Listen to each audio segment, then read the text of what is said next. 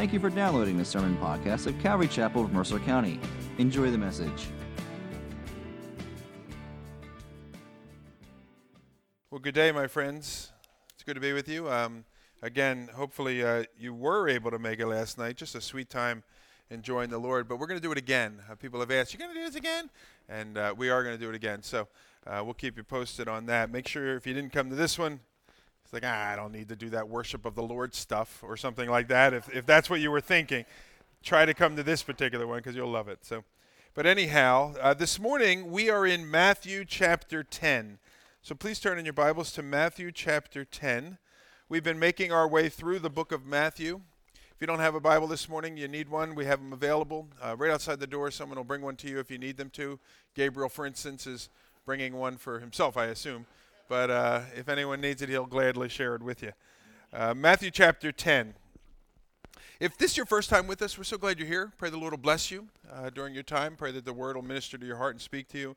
Uh, and I would say this if you've been coming for a little while and haven't had a chance to meet you, I'd really like to. So if you could take some time after service just to come up and say hi, that would be great. Get to know you. And if you're an old regular, you've been coming, not old, but you're a regular who's been coming for a while, I am just so delighted to be able to go through life with you and to share life with you and, and how the Lord has brought us together. So looking forward to uh, continuing that. All right, you're there? Chapter 10? stall a little bit to get you some time to get there. Let's uh, begin. Now, the closing words of Matthew 9 are tied directly into chapter 10. That's not always the case. Sometimes, as we move from chapter to chapter, there could be a break of a week or year or some months in time. But in this particular instance, chapter 9 really does move right into chapter 10. So it's important for us to go back and look. Look at the last couple verses of Matthew 9. It says, Then Jesus said to his disciples, The harvest is plentiful, but the laborers are few. He says, Therefore, pray earnestly to the Lord of the harvest to send out laborers into the harvest. Now, how many of you were here last week? If you could you just show, raise your hand if you were here last week. Last week I gave you a homework assignment related to this verse. Does anyone know what it was? What was it, Doug? It was to pray earnestly to the Lord of the harvest to send laborers. Okay, now confession time. How many of you did that? You spent some time praying. Praise the Lord. Thank you very much. Yes, you did. Very good. I see you and I see you too. Good. Pray earnestly. The, it's an interesting phrase. Actually, it's, it's a pray begging. Beg God that He would send out laborers into the harvest field. And, and so that was your homework assignment. And I certainly hope it would become the habit and the practice of your Christian walk, is that you would become a person that is begging God, particularly that God would raise up those to send out. Now be careful when some of the people that were praying this prayer, they themselves were actually sent out.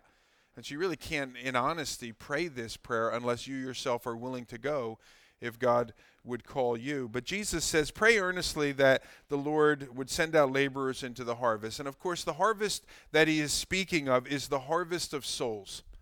Those that are around the world that hear, need to hear the gospel of Jesus Christ. And they need to know that there is hope.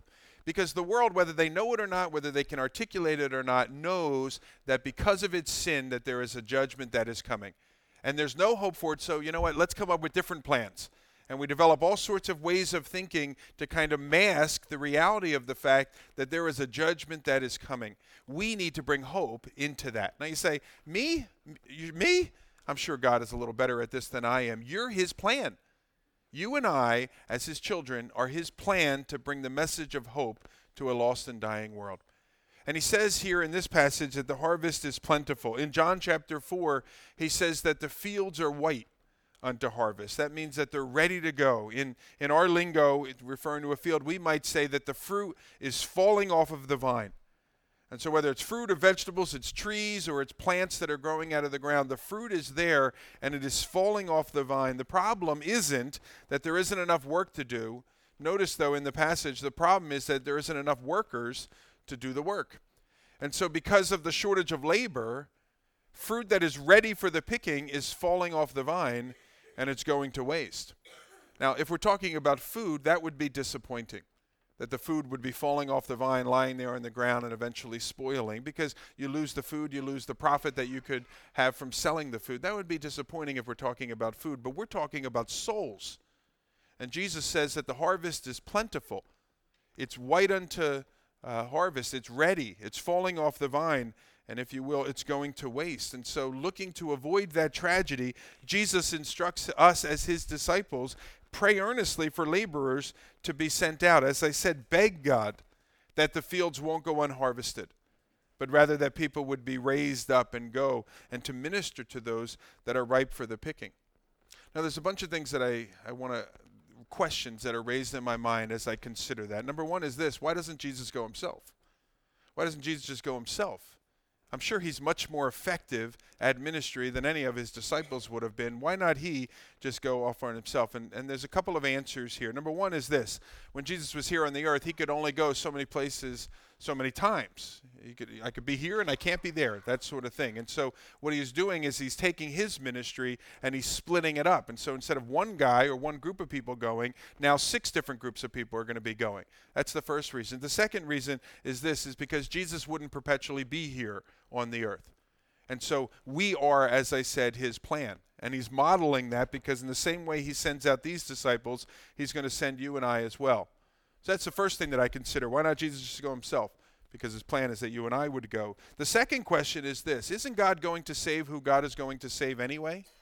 Isn't God going to save who God is going to say anyway? Save anyway. Are people that are truly destined for salvation really going to fall off the vine and go to waste? Aren't you being a little bit melodramatic, Greg? Are people really going to fall off the vine and go to the wa- go to waste? Isn't God going to save who God is going to save? And I would say this. My answer to that is, yeah, I, I suppose He is, but that doesn't negate my responsibility as a believer to be obedient to His command, as He says, to go into all the world and to preach the gospel. And so certainly we recognize God's sovereignty, but at the same time we acknowledge man's responsibility. And so, yes, God's going to do what God's going to do, but He involves us in the process and commands us to be a part of the process. The book of Romans, Paul said this He said, How are they to call on Him in whom they have believed? And how are they to believe in Him in whom they have never heard? And how are they to hear without someone preaching? As it is written, How beautiful are the feet of those who preach the good news. Election. God choosing man as his own. Free will, man choosing God to be his own. Now you look at that and you say, well, they're two seemingly contradictory ideas. Now, I personally, I believe in election, but I also believe in free will. Now you hear that and you say, well, that, they don't go together, Greg. One is the opposite of the other. J.I. Packer referred to that as an antinomy. I didn't even know what that word was or how to say it. And that's what the lady said on dictionary.com. An antinomy of ideas, she said. He wrote a book that was entitled Evangelism and the Sovereignty of God. And he said this How should Christians deal with this antinomy of divine sovereignty and human responsibility? How should they deal with it? He says, by saying they should accept it and learn to live with it. Now he goes on and he says they should refuse to regard the apparent inconsistency as being real and put down the semblance of contradiction to the deficiency of their own understanding. A lot of big words there. Essentially, is saying this you should stop believing that the two are mutually exclusive from one another, and the fact that you can't understand it, you should bring it back to the fact that, you know what, you're just not smart enough to understand it. And I say that, don't be offended, because I'm not either. How do, that doesn't make sense, God. And yet God says, that's okay. I got it all worked out. Somehow, God causes these two seemingly opposite ideas to work together in the salvation experience. Now, can God knock a guy off his horse and say, you know what, today, from this day forward, you're going to be a follower of mine? Yes, he can. That's the story of the Apostle Paul. But at the same time, don't we see in the scripture that the more likely pattern is that one friend would go to another friend and say, Hey, I have found the Messiah. You should come and see him too which is the, the story, the example of the Apostle Peter. And so you see both of those examples there in the scripture. And I, I suspect your story is much more like Peter's. That somewhere, someone along the line came to you and said, Hey, you know what? You should consider some things that I've been considering. They brought you to church, they shared the gospel with you, brought you to youth group, brought you to a Bible study or something like that, and you began to discover who Jesus was. God uses us, we are his plan. And so you have this doctrine of election. You could say the doctrine of sovereignty. And honestly, the doctrine of election and the sovereignty of God, they really speak to us of the wonder of the glory of who God is.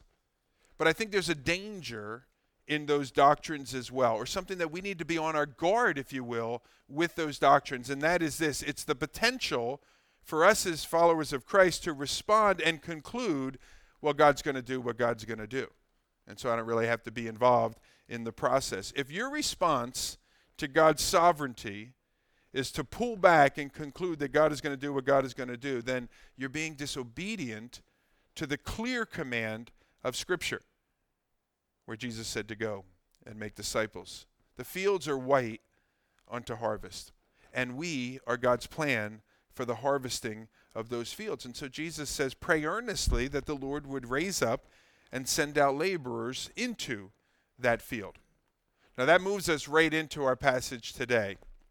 So, this opening, that doesn't count as part of our time. That was just an intro.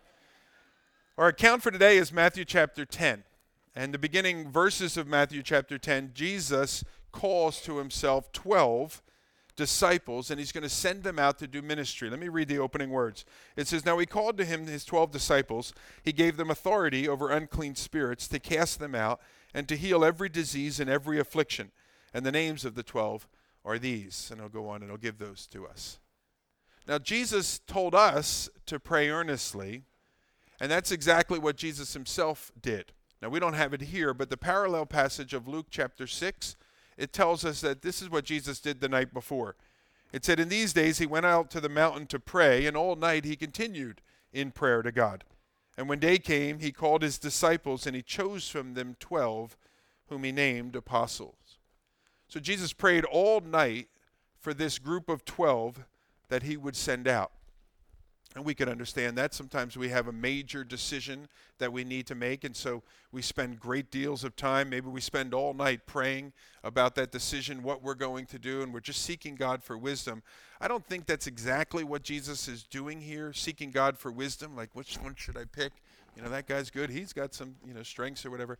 I think rather than Jesus kind of praying to figure out who he's going to pick, he's praying for the ones that he has picked. And so he's sort of going through the list of them and he's thinking, you know what, Peter? Oh, Peter, Lord, he needs some prayers. Let's pray for you know, and he, he's kind of laying out Peter. Then he says, Oh, and James and John. Oh boy, the tempers, Lord.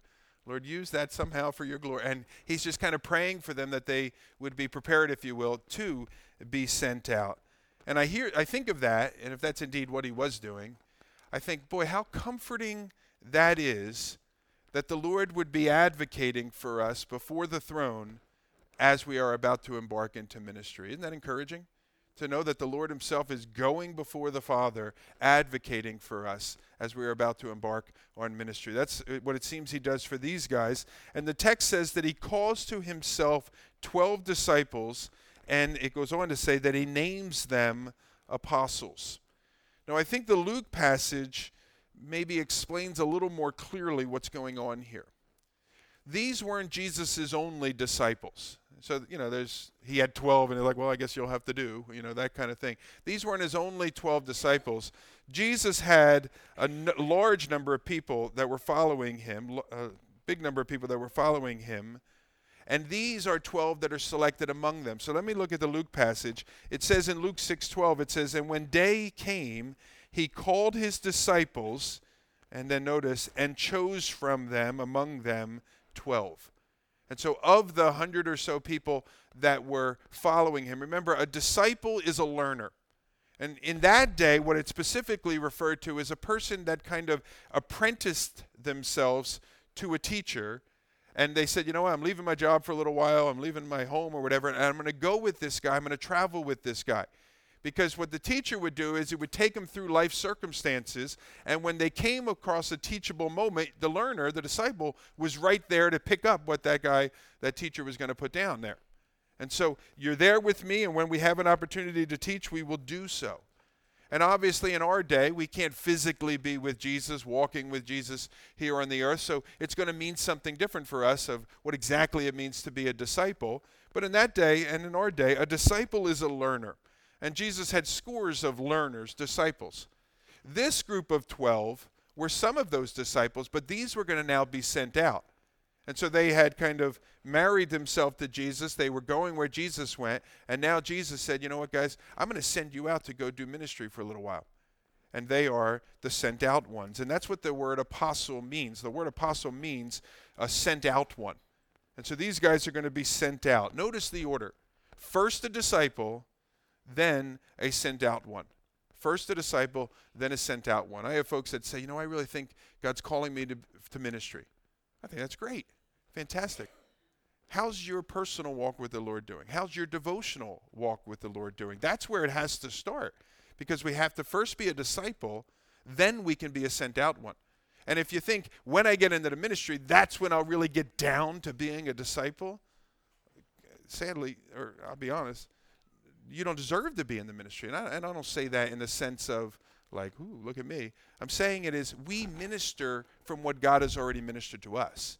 And so we must first be disciples, first and foremost, men and women that are learning of Him. And then from the overflow of that ministry in our lives, then we go and we minister to others. And so these guys, they're disciples, and now they're going to be sent out.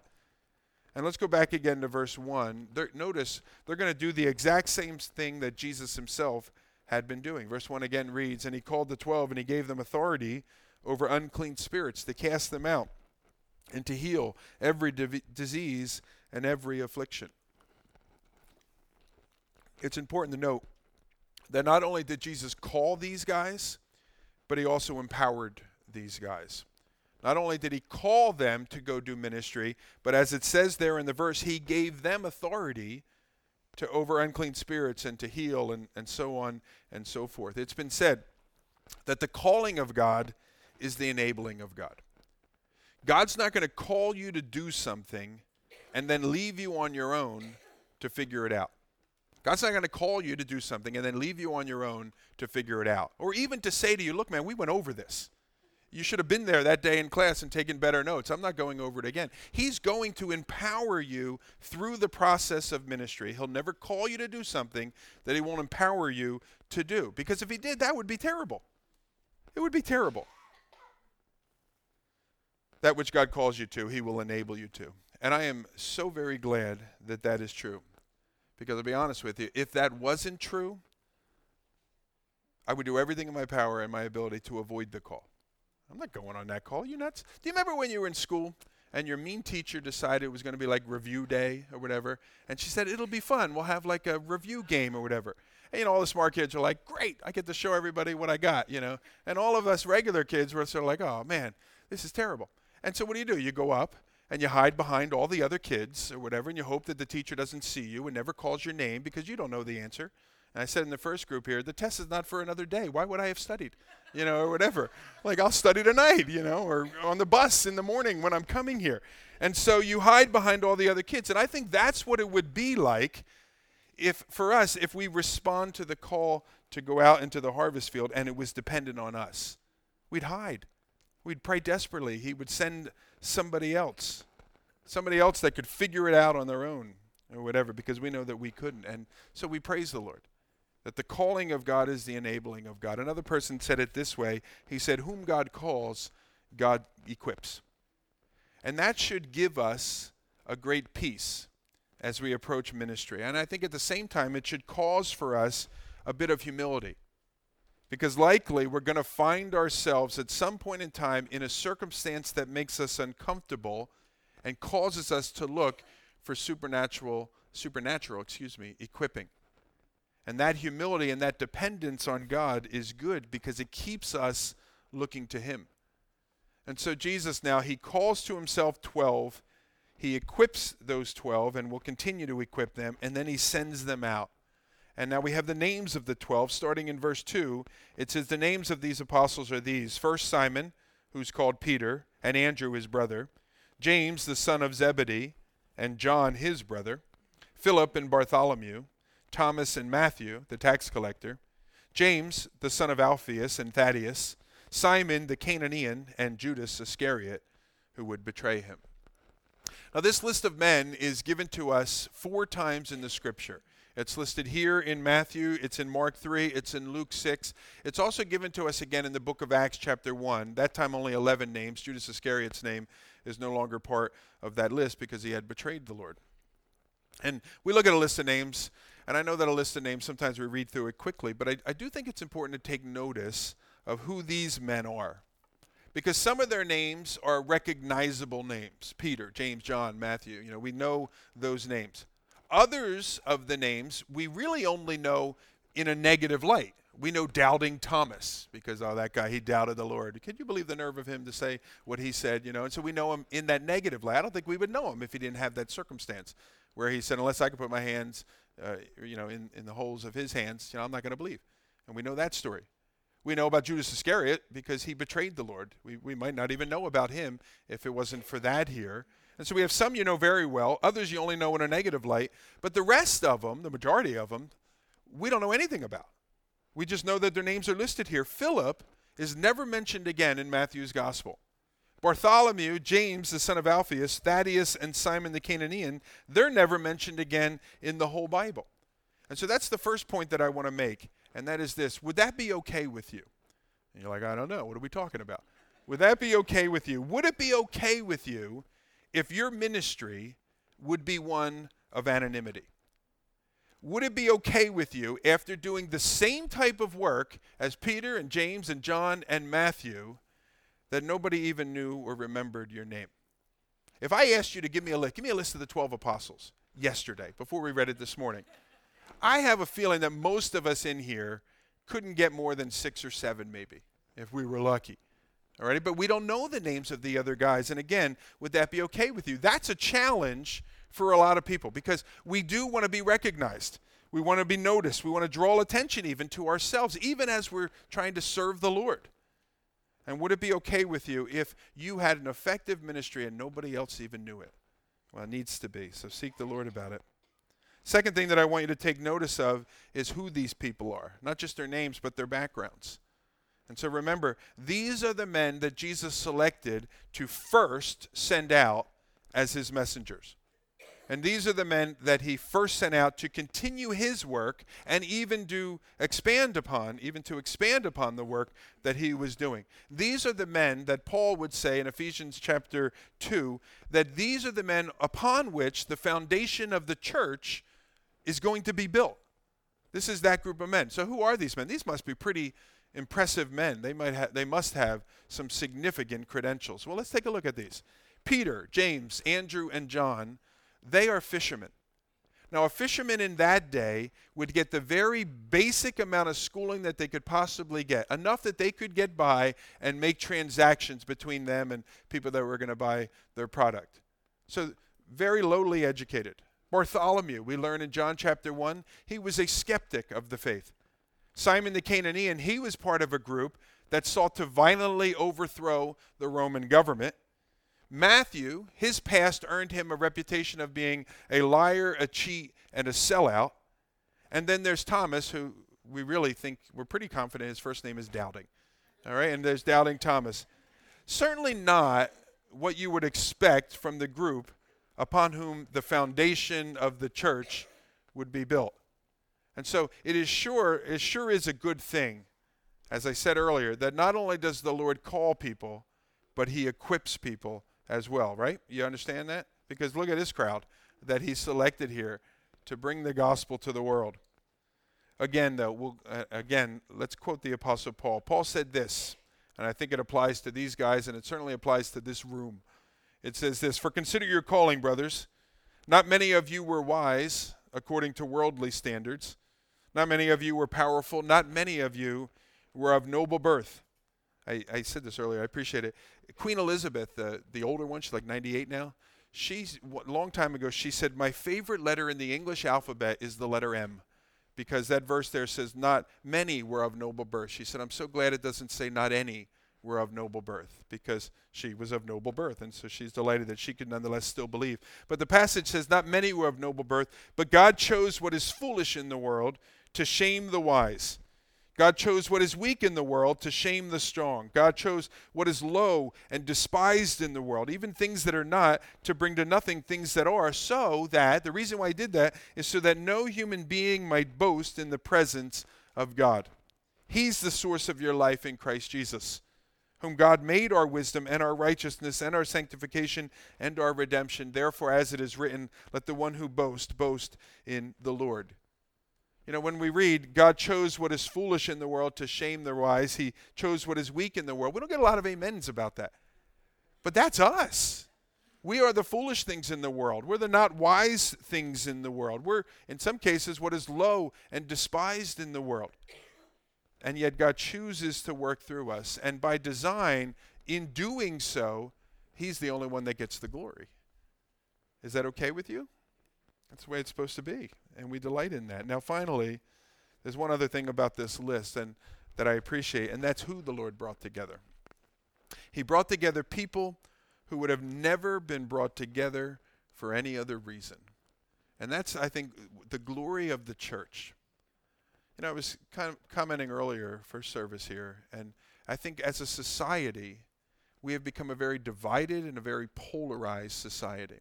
You know, when I was a school teacher, you could see it in uh, the lunchroom in particular.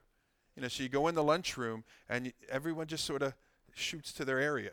You know what I mean? And you have this kid here, the sports kids here, and the girls with the high hair there, and these kids over here, and so on and so forth. And everybody sort of shoots off into their particular area. We're such a polarized society. You know, you turn on the news, and you know, we even have news channels.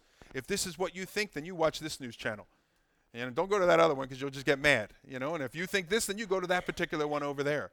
And so we, we're just such a polarized society. The church is not supposed to be. And I think that's a testimony to the rest of the world.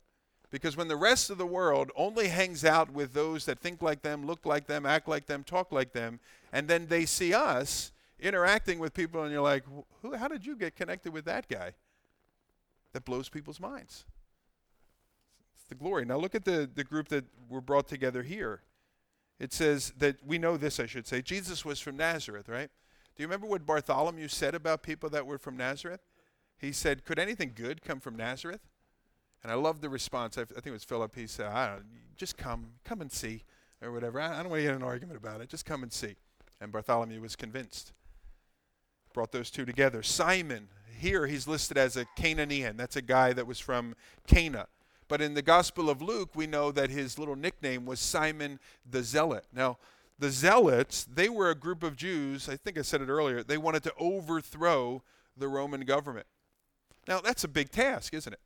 You got all these soldiers with their big swords and their knives and all these things here in armor, and it's going to be kind of hard to overthrow the government. So, what do you do? You start where you can. And the place that the Zealots wanted to start overthrowing the Romans was by starting with the sellout Jews that were working for the Romans. And one of those is sitting across the hall from him here, Matthew, the tax collector. And the Lord brought together Simon the Zealot and Matthew the sellout Jew and put them together there and said, I'm sure he had one other point. He said, You know what? You're going with Simon. Oh, Lord, I got to watch my back the whole time. This guy's going to kill me or whatever but they ministered together. And, and so you look at the beauty of who the Lord brought together there. And I think it's a testimony of what God does.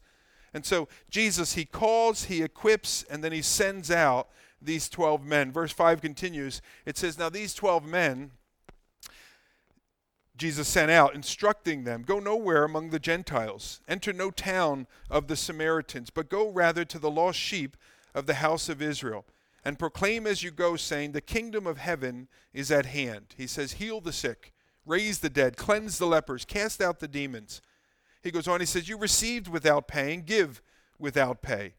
Acquire no gold, nor silver, nor copper for your belts, no bag for your journey, nor two tunics, nor sandals, nor a staff, for the laborer deserves his food.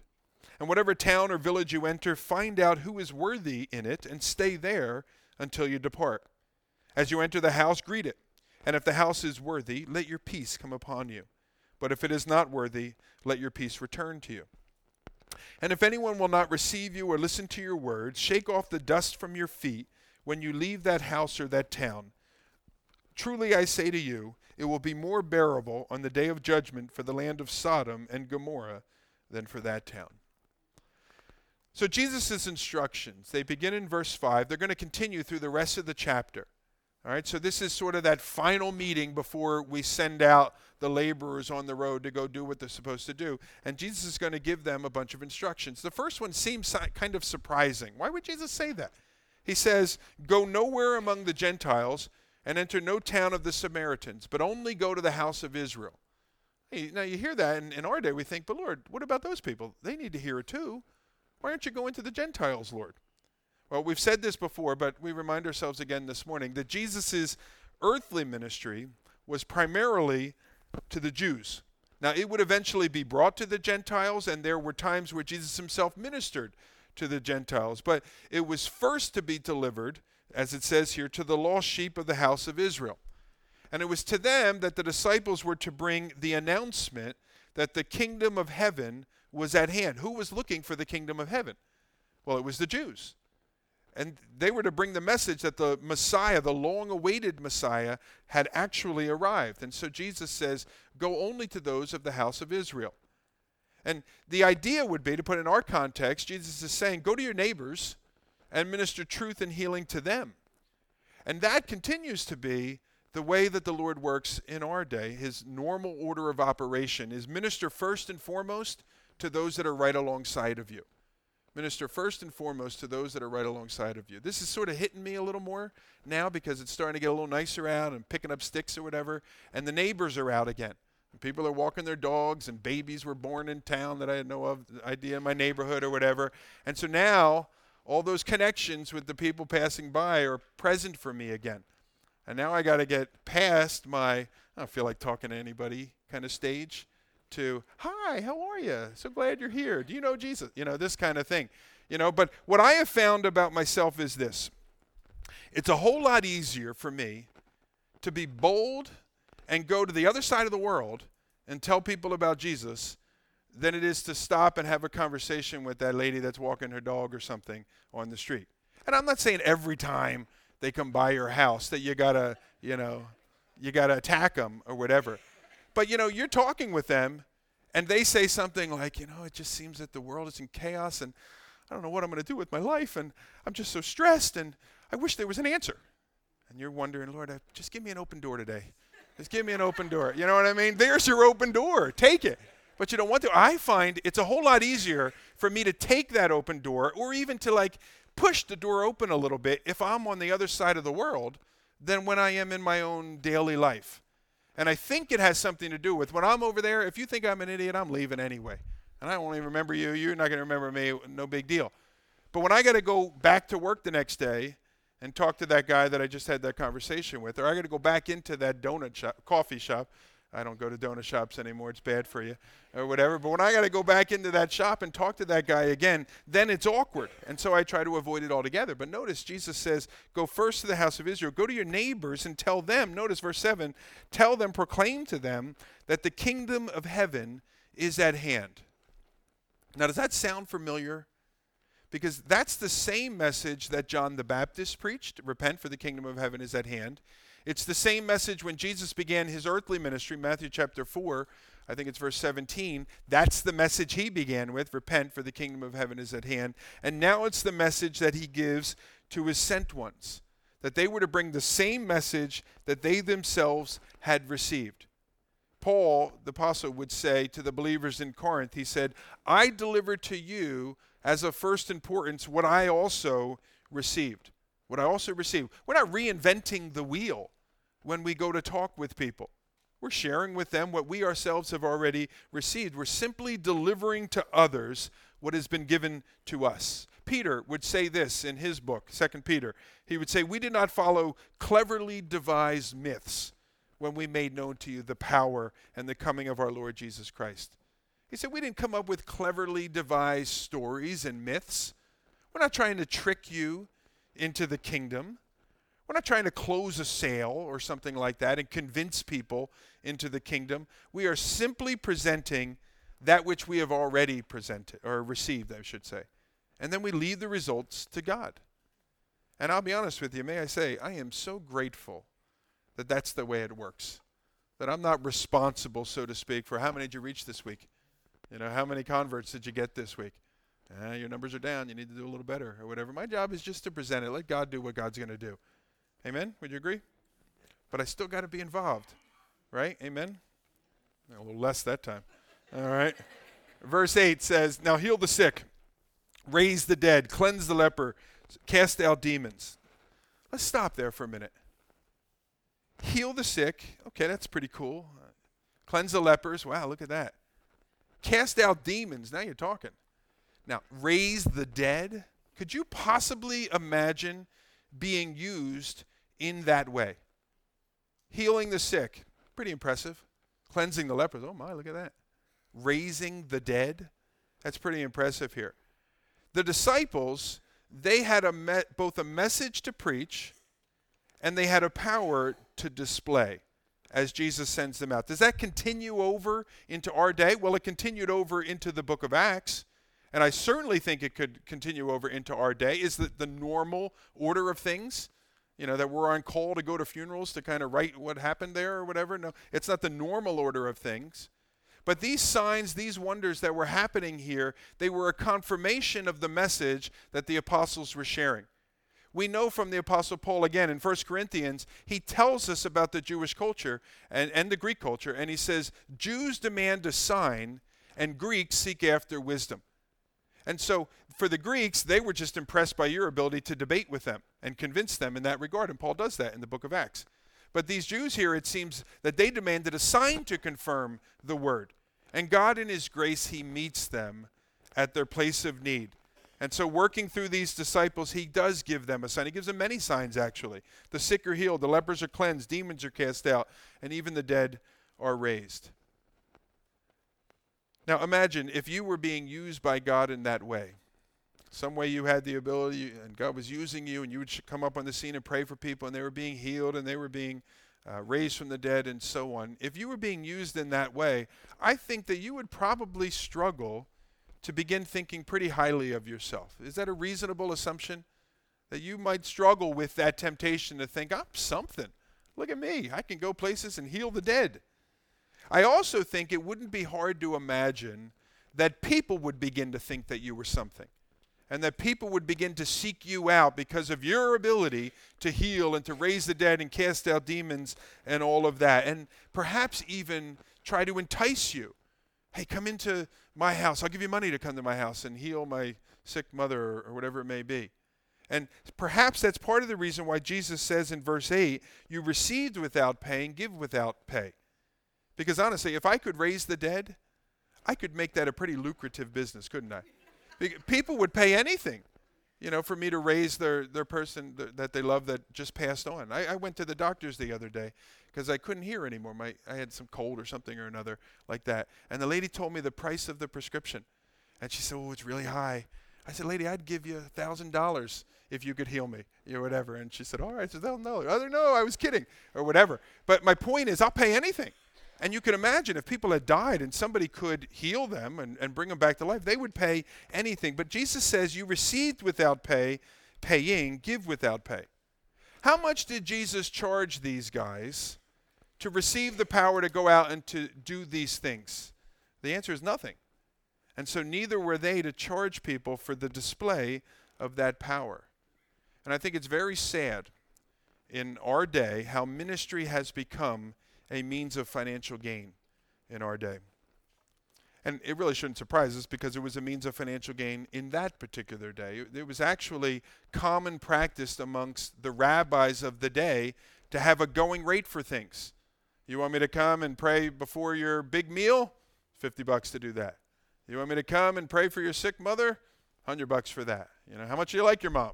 200 bucks for that or whatever. You know, there was a fee for everything. And so these guys, they would be getting paid for that. And if indeed their prayers were effective, well, where did the power to do that come from? It comes from God. It was a free gift given to them for God. So Jesus said, look, don't do it. You received without pay, give without pay. Now he continues his instructions. Look in verse 9. He says, Acquire no gold, nor silver, nor copper for your belts, your money bags. He says, No bag for your journey, no two tunics, nor two tunics, nor sandals, nor staff, for the laborer deserves his food. A couple things there. Now, someone might say, Lord, if I if I leave my job, I, am a fisherman, that's where I make my income, and I go out, I take two weeks to, you know, go around town doing this thing, how am I going to pay my bills, Lord? You know, and Jesus says, look, don't take any gold, don't take any silver, don't take any cotton, don't take an extra this, an extra that.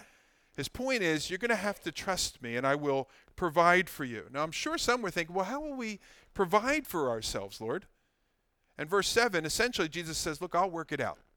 You leave that with me. That'll be my problem. He says, Whatever town or village you enter, find out who is worthy in that village and stay there until you depart. Again, the end of verse 9, he says, For the laborer deserves his food. People will provide for you, but you got to trust that they're going to provide. And some little nice lady, she's going to make a meal and she's going to feed you like your own kid and say, Eat, eat, look at you, you're too skinny, or whatever. You're like, I can't eat anymore. Remember that lady in Croatia who gave us that meal? I'm like, Lady, you know, and everyone's telling me, Don't be rude, you got to eat everything they put on the table. Yeah, but she put a lot on the table. You know what I mean? I can't eat anymore, or whatever, but they will provide. Being in ministry, and, and I want to talk about this from the perspective of that's your full time job. Now, believe me, every one of us, we are full time ministers of Jesus Christ. And so when I when I say full time ministry, I'm talking about someone that that's sort of what they do with their day all day, and that's how they make their in, their living and, and provide for their family and so on. Being in ministry, in any form, requires a step of faith. And if you wait until everything is perfectly in order, and it makes perfect financial sense, and I've uh, accounted for all of the possibilities that are out there and what if this happens and what if that happens? Well no big deal because i got all the money there in the bank and i'll be good and everything will be great. If you wait until everything is financially perfect then you will never step out because you will never have enough copper or gold or silver to accommodate every possible scenario and you'll never have enough tunics or sandals or staffs or everything that you're going to need kind of to live life. At some point in time or another you're going to need to step out in faith and the disciples now are going to be forced to learn that lesson here. So that when they sort of stand there and say, okay, Lord, we're ready to go, he said, oh, you're not ready. I see you got an extra money bag there. I see you got two staffs and an extra tunic there. Leave that here. Get out there, and you're going to learn that I will provide for you. And so these guys, they're going to be forced to learn how to trust, to learn that they would need to trust that God was going to provide. Now, Notice Jesus, as I said, he says in verse 10, the laborer deserves his food. He knows, the Lord knows that truth, that they're going to have to eat. And so he's going to provide for them so that they can kind of do this ministry unhindered by having to go off to work each morning or whatever it may be. Their responsibility would be to trust him. Now, I want to point out another thing, a quick thing. Jesus says, For the laborer deserves his food. The laborer, the worker. If you're going to get into ministry because you think that would be kind of fun, or that would be like, oh, that'd be great. I'll just work Sundays, you know, and I know some of those churches they do Wednesdays too, but I have all the other days off and I could just relax and, and all this kind of stuff. If you think that's what ministry is, or that you think it's a good gig, as I heard one seminary student once say, if you think that is the case, then it's probably not the profession for you. It's hard work, and it should be hard work. You should be as tired as everybody else that gets up and goes to work on a daily basis by the ministry that you do. And if it seems like it's coasting along, well, then do some more ministry. It's a privilege. Now, a third point about ministry that Jesus is teaching his disciples is that those that minister need to learn how to be content with what the Lord provides. Notice again, Jesus says in verse 11, and stay there until you depart, referring to go into a village, stay at a house, and stay there until you depart the disciples were going to have to learn that the Lord would provide for their needs, but He may not necessarily provide every one of their wants. He would provide for their needs, but He may not necessarily provide for every one of their, their wants. And their job wasn't to sort of keep looking around for something better to come along. And so I'm staying at your house, and you know, it's a pull-out bed in the back room, and you know the computer's off on the side in there, and this will do. But I, I did see that there's that really wealthy lady that comes to church, and I know she's got like a whole extra wing of her house with its own bathroom in there. Maybe I'll go hang out with her for a little while and see if she'll invite me over or something. Jesus said, No, stay where you are. Don't keep looking for something better to come along. Learn to be content with where God has placed you and thank Him for the provision that He has provided for you. Don't keep looking for something better to come along. Contentment. That's hard especially when it's out there. And if none of us had anything, eh, we, we'd all misery together. But if it's out there and I say, oh, wow, look at that. Well, that looks pretty nice. I'd like to have that. That's hard, right?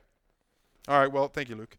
Now the Lord continues his instructions. Verse 12, Jesus says, And enter when you enter a house, greet it, accept it, be thankful for it. If the house is worthy, let your peace come upon it. If not, let it return unto you. Notice his next words. If anyone will not receive you or listen to your words, he says, shake off the dust from your feet when you leave that house or town. Truly I say to you, it will be more bearable in the day of judgment for the land of Sodom and Gomorrah for that town. Content yourself with what the Lord has provided, and if your message is rejected, shake it off, is what he says. Don't get mad. Don't get angry. Don't get vengeful that these people didn't listen to you.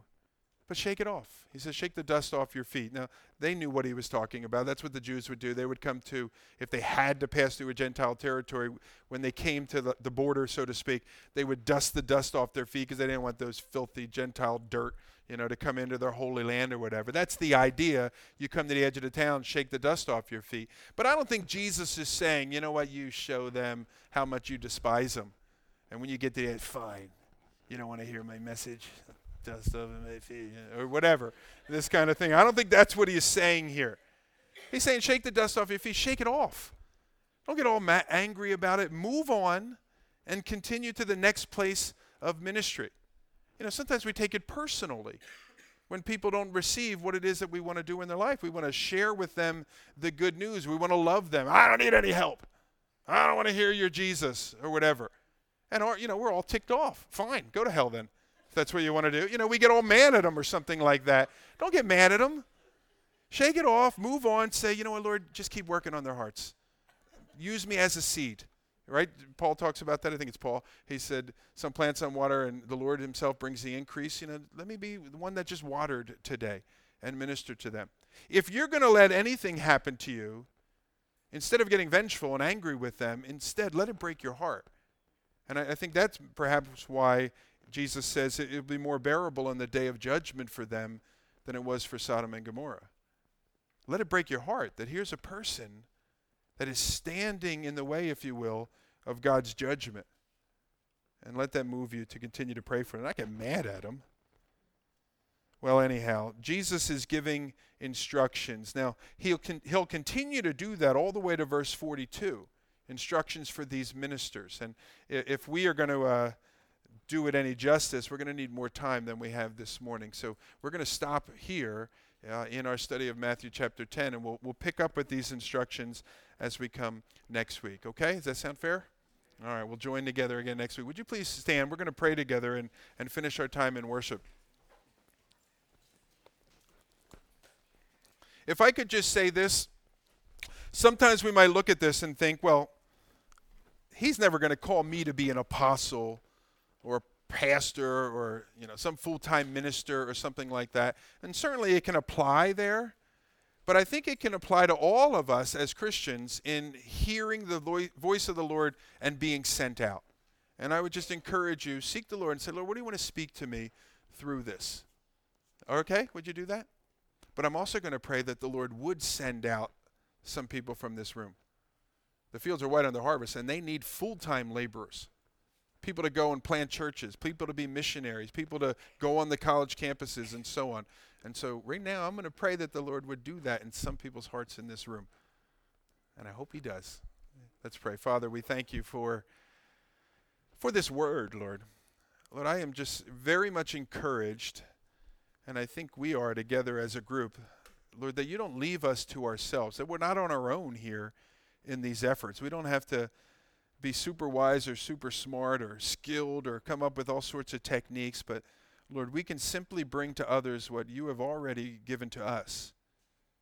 And we can present that to them and leave the rest with you. Lord, we know that the labor, the fields are white into harvest, that the uh, fruit is fo- indeed ready to be plucked. It's falling off the vine. And so, Father, we pray for opportunities and courage to take those opportunities. To be faithful, Lord, when you open a door. Well, I even think, Lord, to have a little courage to push open the cracked door a little wider so that we can enter in. Father, I pray for those in this room that have been thinking about ministry full time. And for one way or another, they've been sort of rationalizing maybe I should, maybe I shouldn't, what if this, what if that. Lord, I pray right now that you would give them the gift of faith, Lord, that you would increase their faith. Lord, that in boldness that they would step out and say, all right, Lord, Here I am, use me. And Lord, that you would bless that step of faith abundantly, use them in a great way. Lord, give us hearts for those that are lost. Lord, move in our hearts, not so that we'd have to be instructed to pray earnestly, but that it would come out of the natural cry of our hearts. That you would send out laborers and that you would ultimately reach people. So, Lord, collectively here we say, Lord, use us. We're going to touch a lot of lives this week, Lord, as we go our different directions. And we pray this week that you would use us, Lord, for good in those lives. And we pray our prayer in Jesus' name. Amen.